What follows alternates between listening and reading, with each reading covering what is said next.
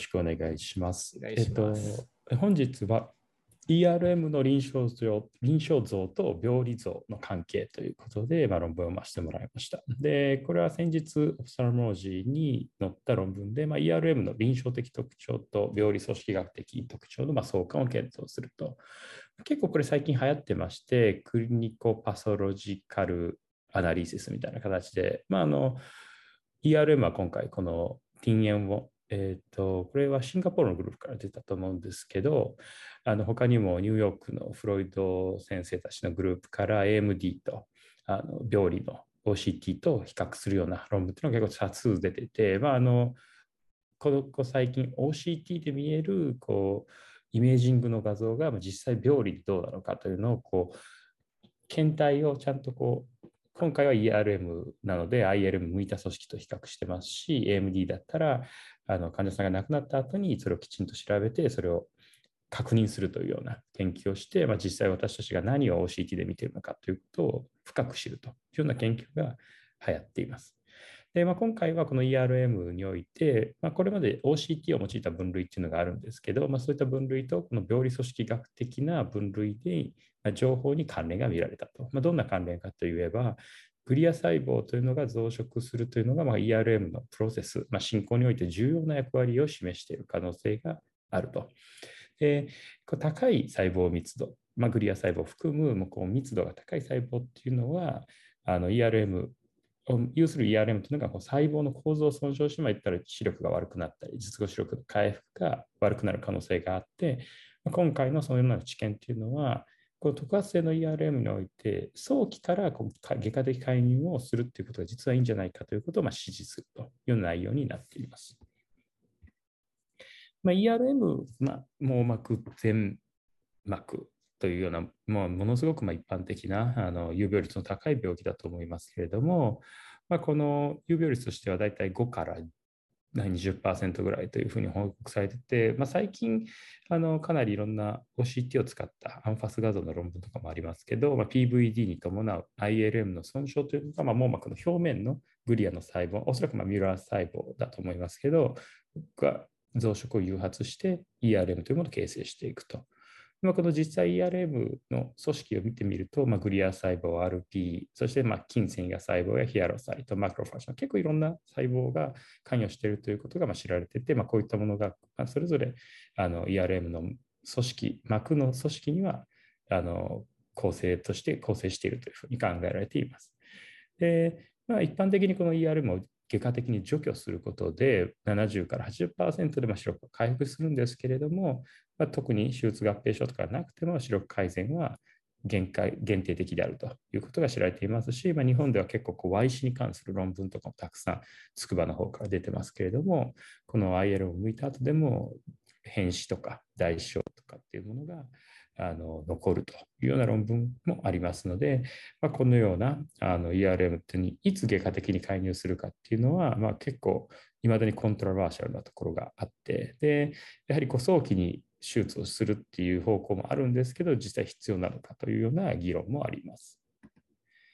でまあ、いくつも、まあ、いろんな分類方法あると思うんですけど、今回論文ではあの IOVS の2012年に韓国のグループが出していた論文で、これはあの ERG とあの OCT の所見を比較しているっていう論文になるんですけれども、このフォベアアタッチタイプの ERM と、まあ、いわゆるこのシュードホールのようなのがあるのではなくて、ベタッとあの網膜が分厚くなっているようなタイプの ERM をグレードグループ1というふうに言って、それを ABC と3段階で評価をしています。で、ABC っていう形自体は、こう、後半部の形状が主にあの問題になってるんですけど、後半部の中心下の部分の内装の飛行っていうものがほとんどないものから、内装がすごくあの GCL、ガングリオンセルレイですね、内装、GCL が飛行していくものまでを段階的に ABC というふうにして、この内装の飛行があるものほど視力低下というものがありますし、トータルの網膜も増加しているというようなことを示していました。つまり、この網膜の GCL の厚みの変化を見て、これはより進んで視力が悪いだとか、進む前に手術を介入した方がいいなというふうなことをまグルーピングしているということで、まこれは結構前で2012年の IOVS に載っています。で、今回このグループ A、B、C という分類をベースに組織学的な知見と比較をしているというふうになります。で、まあ実際のその今回の症例なんですが、まずグループ 1A というもので、まあ、内装の飛行ってもあまりないものになりますけれども、OCT 所見では、まあ、一般的なあの ERM がこうあるけれども、こう外装構造などは結構きれいで、網膜自体もあの内装は飛行していないと。で、えっ、と、まず全体の組織細胞密度というものを見るのに HE 染色の標本、パネル E ですけれども、見てみると、まあ、全体として細胞密度がそこまで多いわけではないという形になります。で、ヒアロサイトや筋線が細胞を染めてみると、まあ、あのある程度染まってくると。中程度のま細胞性を示したというふうにま書かれていますが、では今回は高密度、中程度、低いと3分類していて、それらではま中程度ぐらいであったと。一方でグリア細胞を見ると、まあ、過去しっかりと育っていて、まあ、この ERM の組織自体はほとんどがグリア細胞であったということが示されています。で次にこう 1B 群というので、こう内装が少し飛行してきて、で外装がこうテント状に盛り上がってきているというような形のタイプになってくると、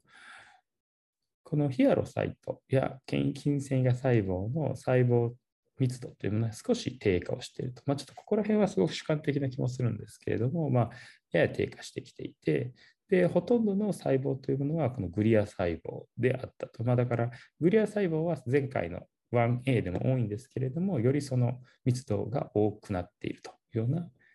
所見であったということになります。で、1C と、まあ、最もあの視力用語とかが悪いこう内装がすごく分厚くなっているようなタイプにおいては、ヒアロサイトや筋線が細胞がすごく少なくなっていて、でほとんどの細胞がグリア細胞であったというふうになっていて、だから、あの進行する、まあ、1A、1B、1C と進行するにつれて、グリア細胞メインの ERM になっていたということが、まあ、組織的には示されたということになります。で実際こう 1A、1B、1C の各群のあの患者背景とかを見ていくと、やはり 1A から 1C に向かって、初診時の視力も最終時点の視力も悪くなっていると。1A が最も良くて 1C が最も悪いと。まあ、以前の報告と同様になっています。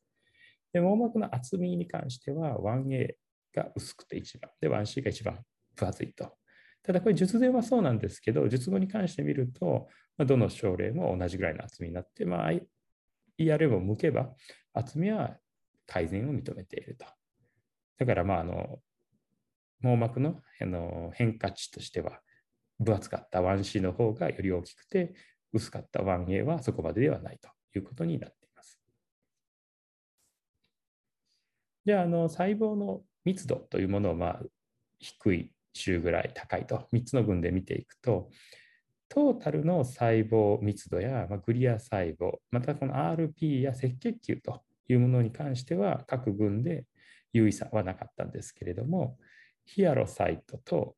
筋繊維が細胞の密度というものは 1A 群から 1C 群に向かって徐々に減少していたというふうになり、これはま負の相関が見られたと。つまり 1A 群ではあの全体の細胞密度の中で特に筋繊維が細胞やヒラーサイトがある程度見られたのに対して 1C 群ではほとんどがグリア細胞になっていてヒラーサイトや筋繊維が細胞はあまりなかったというふうになります。ちなみにこの赤血球に関してはおそらく ILM を向いた際に生じた微妙な網膜血管のあのダメージから出た赤血球じゃないかというような考察はされていましたけれどもなのでまあ各群ともに同じようなものであるというふうになっています。まあ、だから ERM 自体は血管成分ありませんので、まあ、そこからっていうわけではないと。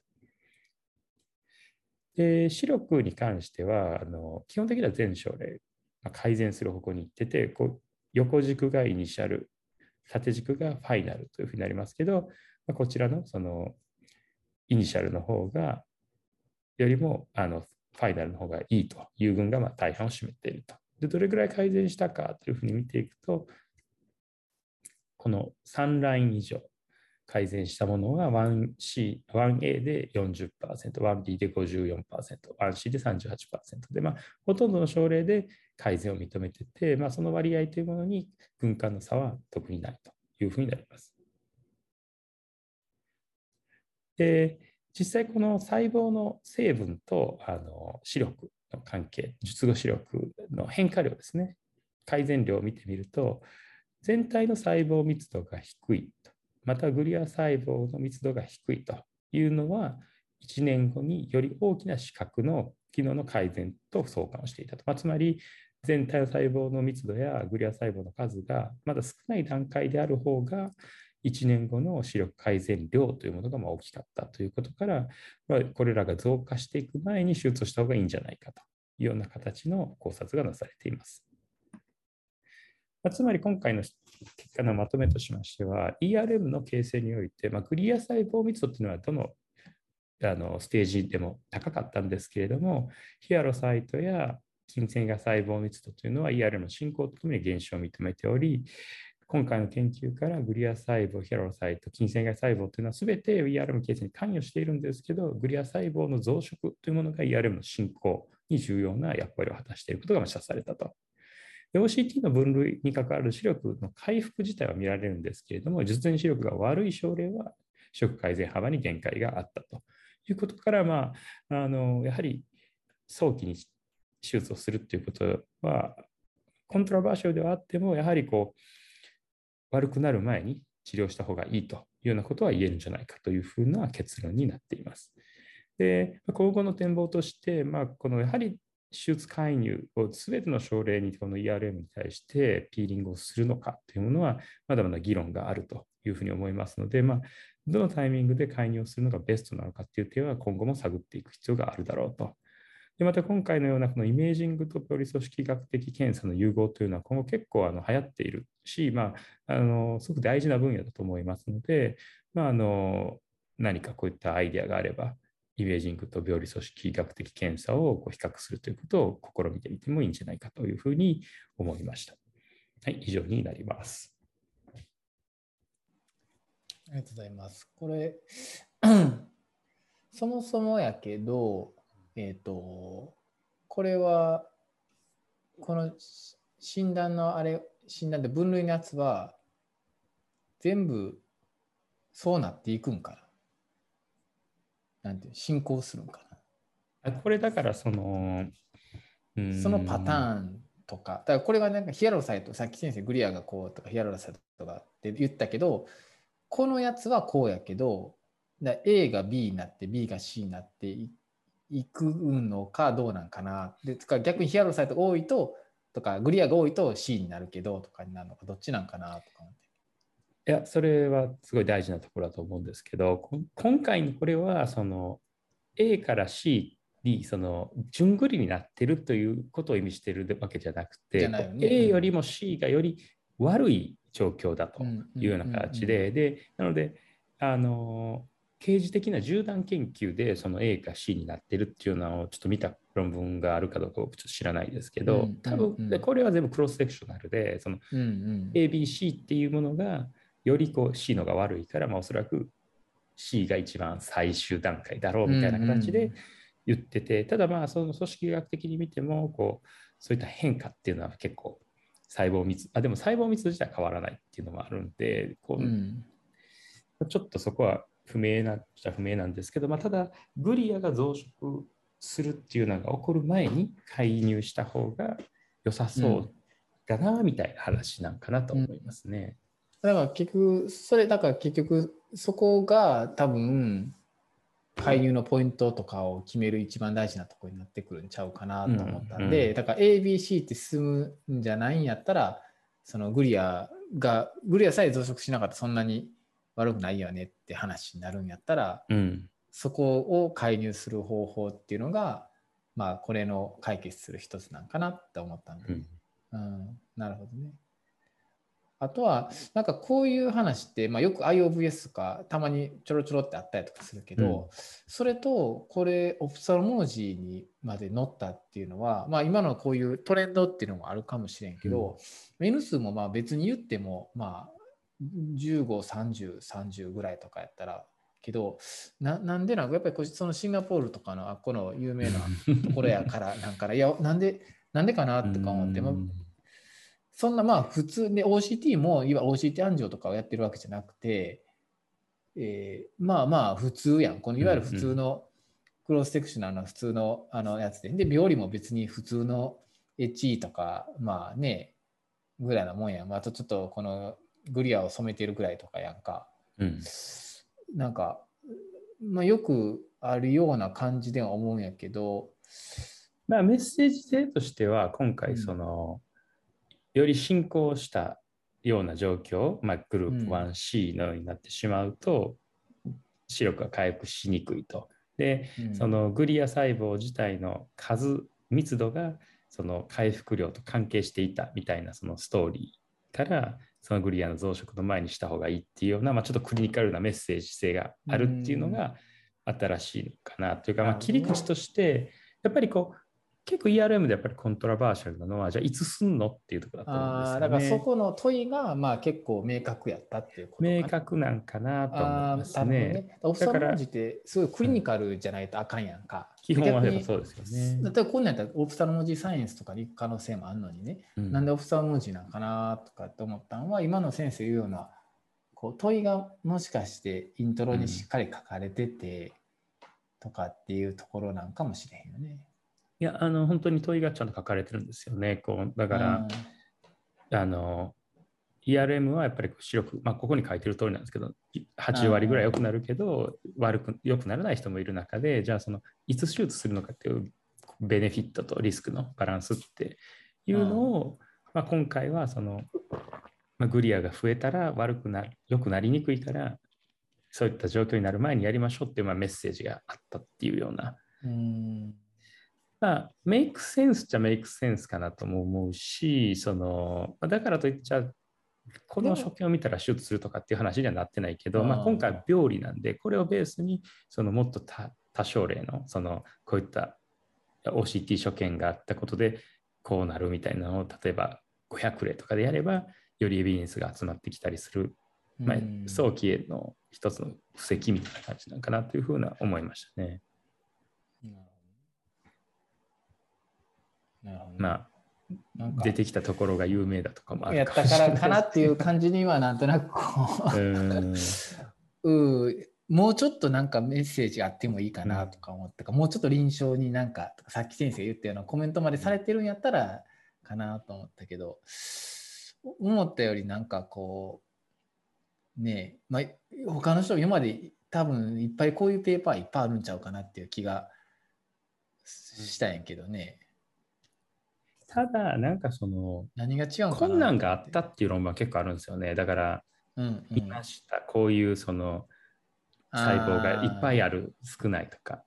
でも、今回はそのステージングと細胞の状況を見て、で細胞がこういうふうに変化していってるんじゃないかっていうスペキュレーションをまあクロスセクショナルでしてたっていうようなのが、あのまあ、一つはニューなのかなって。ややっぱりでもなうんえこれステージでやっぱり進んでいくとこうなるって考えてるのかな？え多分そうだと思います、ね。やっぱりそれは一応そうそう考えてる、だからこの人たちはそう考えてると思います。はい。それに関してこの人たちはそう考えてるってことだよね。うんうんうんああ、なるほどね。まあ、より悪い、より進んだ状況みたいな。より進んでるっていうなグリアが増えていくっていうふうに考えてるってことだよね。はいはいあーなるほどね。なるほど、なるほど。だから、まあ、そういうその進行っていうのがなどういうふうなその細胞の変化が起こっていってるのかみたいなのを、まあそのなるほどね。描いたうんなるほど、なるほど。